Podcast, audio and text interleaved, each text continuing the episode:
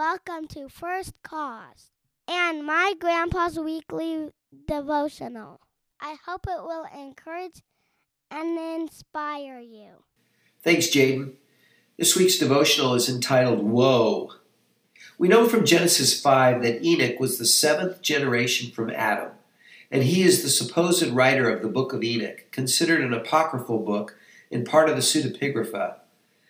Enoch chapter 100, verse 8 states, Woe to you, ye obstinate of heart, who watch in order to devise wickedness. Therefore shall fear come upon you, and there shall be none to help you. Have you ever thought about the word woe? Woe is like saying, Look out, be afraid, misfortune, anguish, or calamity approach. Woe is a get the sleep out of your eye now kind of word. It is the preparatory command for trouble. Woe receivers are getting a spiritual wake up call. Woe rejectors deserve apocalyptic trouble. Our passage of meditation is from Jeremiah chapter 22, verses 13 to 15.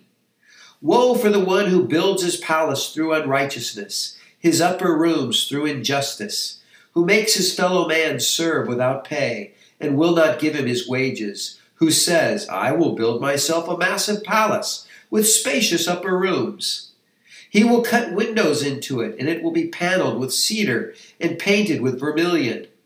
Are you a king because you excel in cedar? Didn't your father eat and drink and administer justice and righteousness? Then it went well with him. Jeremiah, the weeping prophet, delivered a woe message to Judah's King Jehoiakim. God detests rulers who amass luxury and power through unrighteousness and injustice. He blesses those who live righteously and treat people well. Guess what? It's no different today. Woe to those who sit in authority and hurt the people they should be serving. Woe to those who lie to get what they want. Woe to those who cheat and steal to make their fortunes. Woe to those who wield power and bludgeon the innocent. The secret to gaining God's blessing as leaders is not a secret.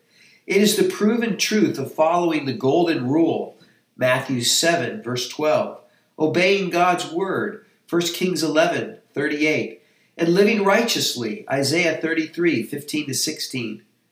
God was willing to give kings dynasties if they followed him.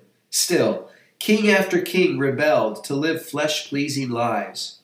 Corrupt leaders are not a new sensation, they've always been around.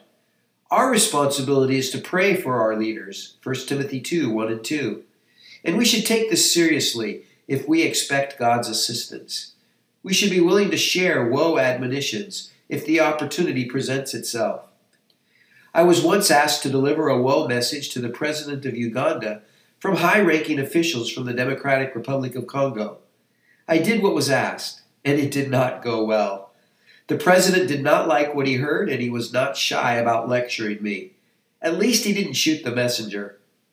The important thing was I had a moral responsibility to share truth, and because the opportunity arose, I was able to do so.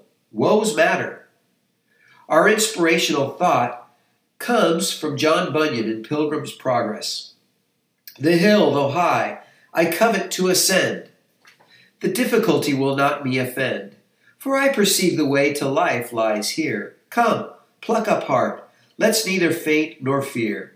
Better, though difficult, the right way to go, than wrong, though easy, where the end is woe.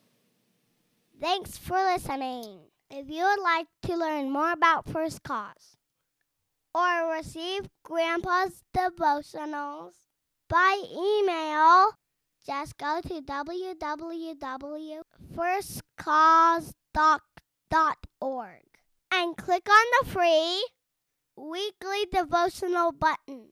Our goal is to give you something to think about. In reverence. I'm in the battle. I'm in the battle.